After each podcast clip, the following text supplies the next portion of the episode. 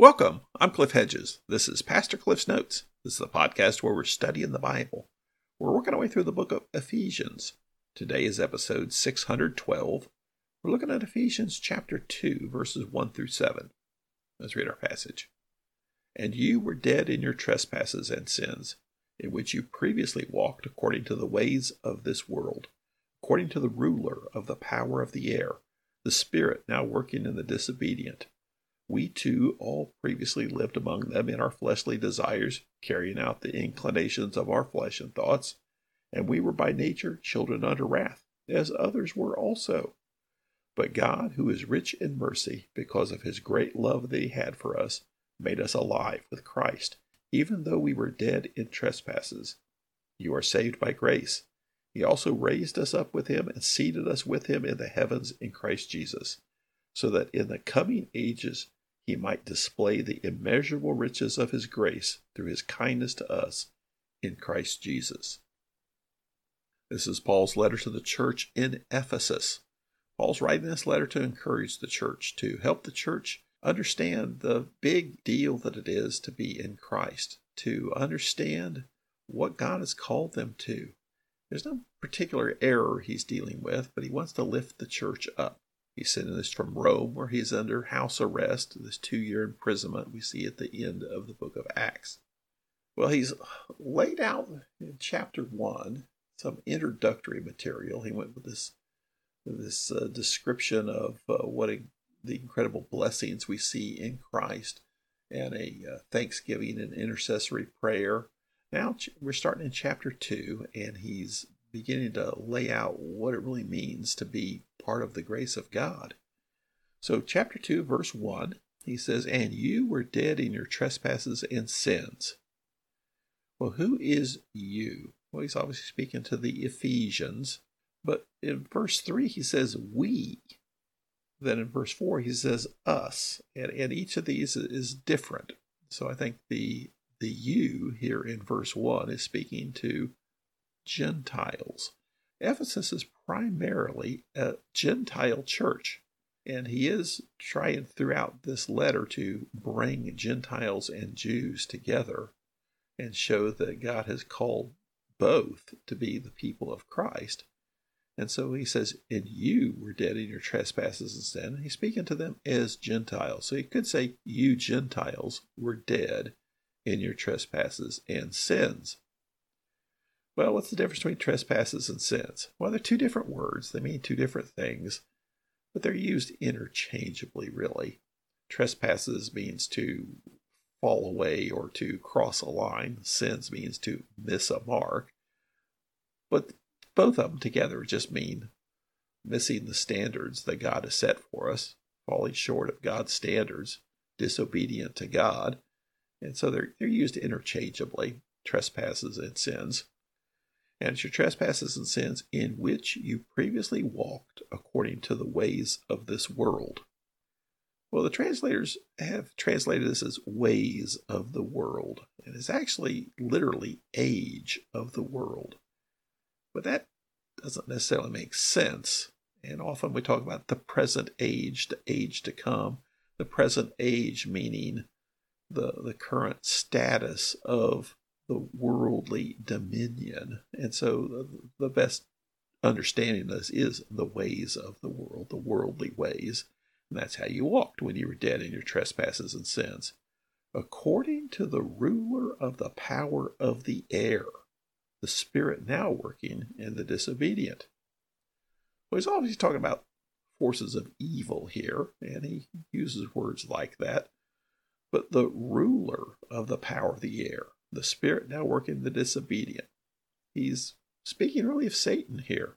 We've, seen several times the idea of rulers and principalities and authorities as referring to really spiritual beings, some kind of angelic beings. And here, the ruler of the power of the air, the Spirit now working the disobedient. Obviously, this is evil working in the disobedient. The, the context says he's speaking of, of Satan here. And the idea of the ruler, the power, the air. Now, whether Paul means this or not is, is hard to say, but in a lot of uh, the Jewish mythology of the day, Satan was seen as a, an angel who flies around through the air. Now, is that what he means, or is he just referring to the air being the space between earth and heaven? And it's kind of the, under the authority of Satan and the demonic forces. It's hard to say, but he, he's obviously referring to Satan here, the ruler of the power of the air, the spirit now working in the disobedient. That is what drives the ways of the world. And that's the way you were walking when you were dead in your trespasses and sins. So that's the status of Gentiles before Christ, dead in trespasses and sins, following the ways of the world, being led astray by Satan.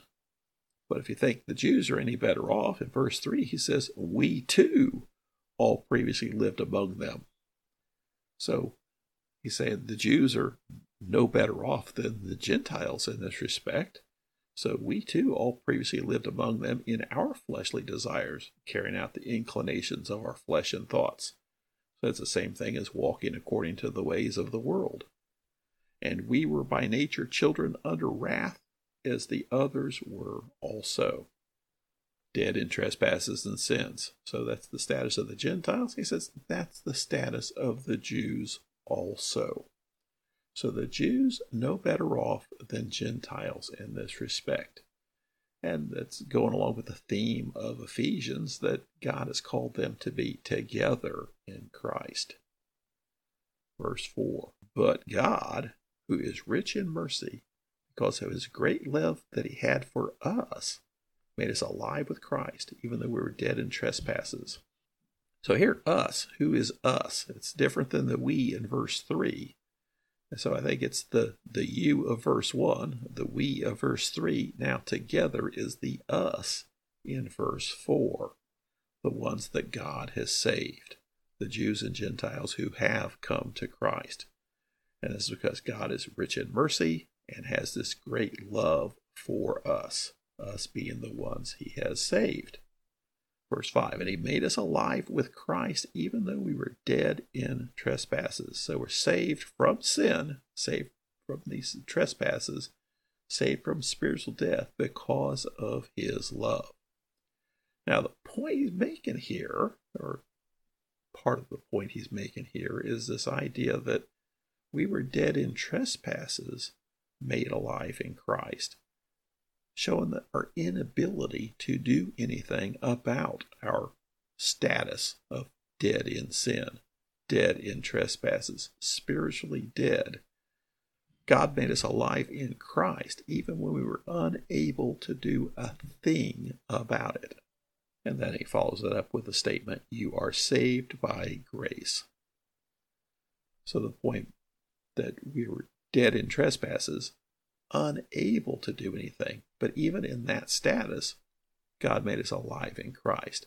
That is an act of grace. Grace means something you didn't deserve, something you didn't earn. If you had done something and that brought about your salvation, then it wasn't grace. Grace is a free gift, an undeserved free gift. And that's where salvation comes from. Verse 6 He also raised us up with him and seated us with him in the heavens in Christ Jesus. this is a confusing statement here. He raised us up with him, so Christ was raised from the dead, and here he's talking about moving from spiritual death to being made alive. Okay, we could put that with the raised up. But then Christ was also raised up, resurrected. We don't experience the resurrection until the future. And this idea of being seated with him in the heavens in Christ Jesus. That's the, the real sticky one that's hard to understand. Back in chapter 1, verse 20, he talked about God seating Christ at his right hand in the heavens, far above every ruler and authority, power and dominion, and every title given, not only in this age, but also in the one to come.